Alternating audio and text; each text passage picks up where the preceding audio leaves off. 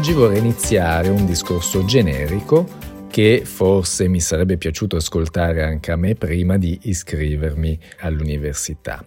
Non vorrei influenzare nessuno nell'essere troppo euforico, ma neanche troppo negativo. Direi che ognuno faccia la propria scelta senza che vi influenzi, almeno lo spero. E quindi innanzitutto come primo punto che mi è venuto in mente è proprio questo, chiedervi se vale la pena fare l'università.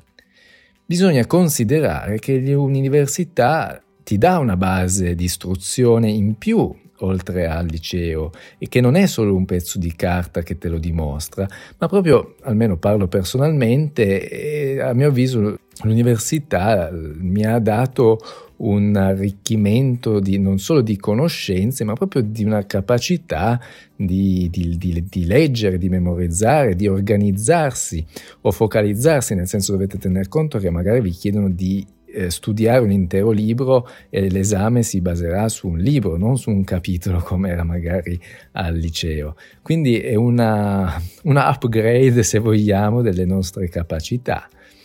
È proprio quindi un allenamento mentale nel focalizzarsi, nel cercare di trovare anche dei metodi di studio efficienti proprio per anche eh, organizzare il tempo perché eh, uno poi all'esame una scadenza da rispettare, così come potrebbe avvenire nella vita.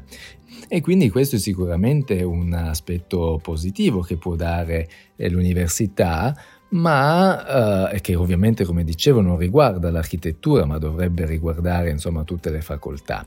Però dovete appunto chiedervi se iscrivervi o meno perché sicuramente è un percorso di tre o cinque anni che insomma non è poco da impegnare eh, nel focalizzarvi su una materia, quindi andate verso una direzione abbastanza netta, poi ovviamente uno può scegliere di cambiare o di intraprendere altri percorsi lavorativi. Comunque dovete considerare che 3 o 5 anni che anche ritardate rispetto all'ingresso nel lavoro.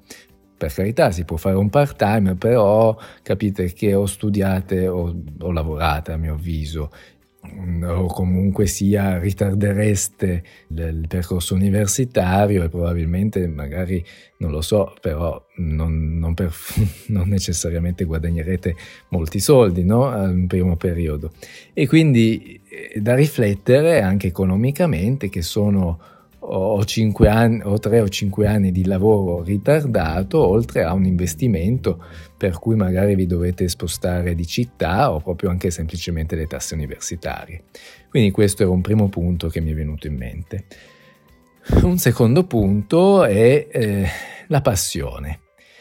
Per iscrivervi un, all'università, a mio avviso, dovreste essere appassionati di quella materia o comunque piacervi, insomma, perché pensare di studiare tante materie che probabilmente non vi piaceranno, se non siete motivati, non, siete, non avete un chiaro obiettivo in testa, ecco, tutto viene più difficile. Non è impossibile, ma sicuramente più faticoso. E pensate nella, in particolare nell'architettura, non so, io che vengo da un percorso più artistico, disegnare, laboratorio e tutto mi è venuto più semplice, ma ho dovuto anche fare matematica, statica, scienze dei materiali, che non ha mezza chimica, cioè tutte materie, materie che veramente ho trattato anche in maniera basilare alle, alle, superiori, quindi eh, sicuramente è stato molto più difficile per me superarle, però se hai un chiaro obiettivo, ti piace fare l'architetto o nell'ambito dell'architettura, dovevo mettere in conto anche quelle materie e diciamo che forse con l'obiettivo chiaro in testa è più facile superarle. E quindi la passione, a mio avviso, è un punto comunque importante che ci dia la motivazione, la forza di superare anche delle difficoltà. Poi un terzo punto, secondo me interessante, è quello di arrangiarsi.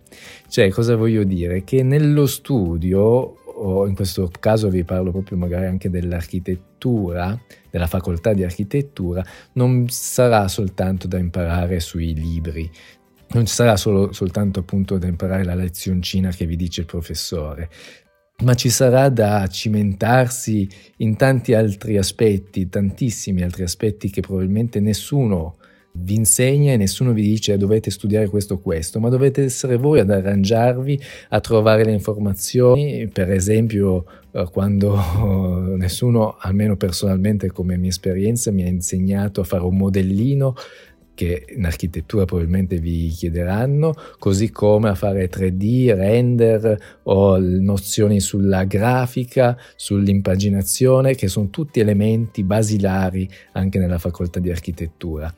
E quindi quello di arrangiarsi, di andare a reperire informazioni, andare in biblioteca, capire, cioè essere voi stessi in prima persona a, a trovare delle soluzioni, a risolvere dei problemi che sicuramente ci potranno essere nel corso degli studi.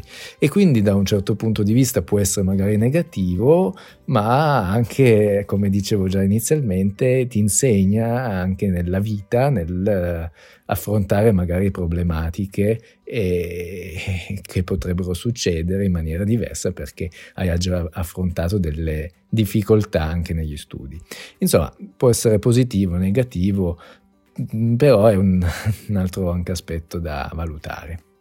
Un quarto punto, secondo me molto interessante e anche divertente da valutare, è che se vi iscrivete all'università sicuramente ci possono essere esperienze anche all'estero, tipo l'Erasmus, che è il progetto più importante, ma ci sono tanti progetti, ovviamente in base all'università, al prestigio, alle borse di studio che offrono, però in generale facilmente se volete potete approfittare di queste esperienze. Io eh, personalmente ne ho approfittato tutto il possibile perché mi sono fatto sei mesi a Madrid a studiare, e poi altri sei mesi come Erasmus Internship, quindi lavorando a Londra.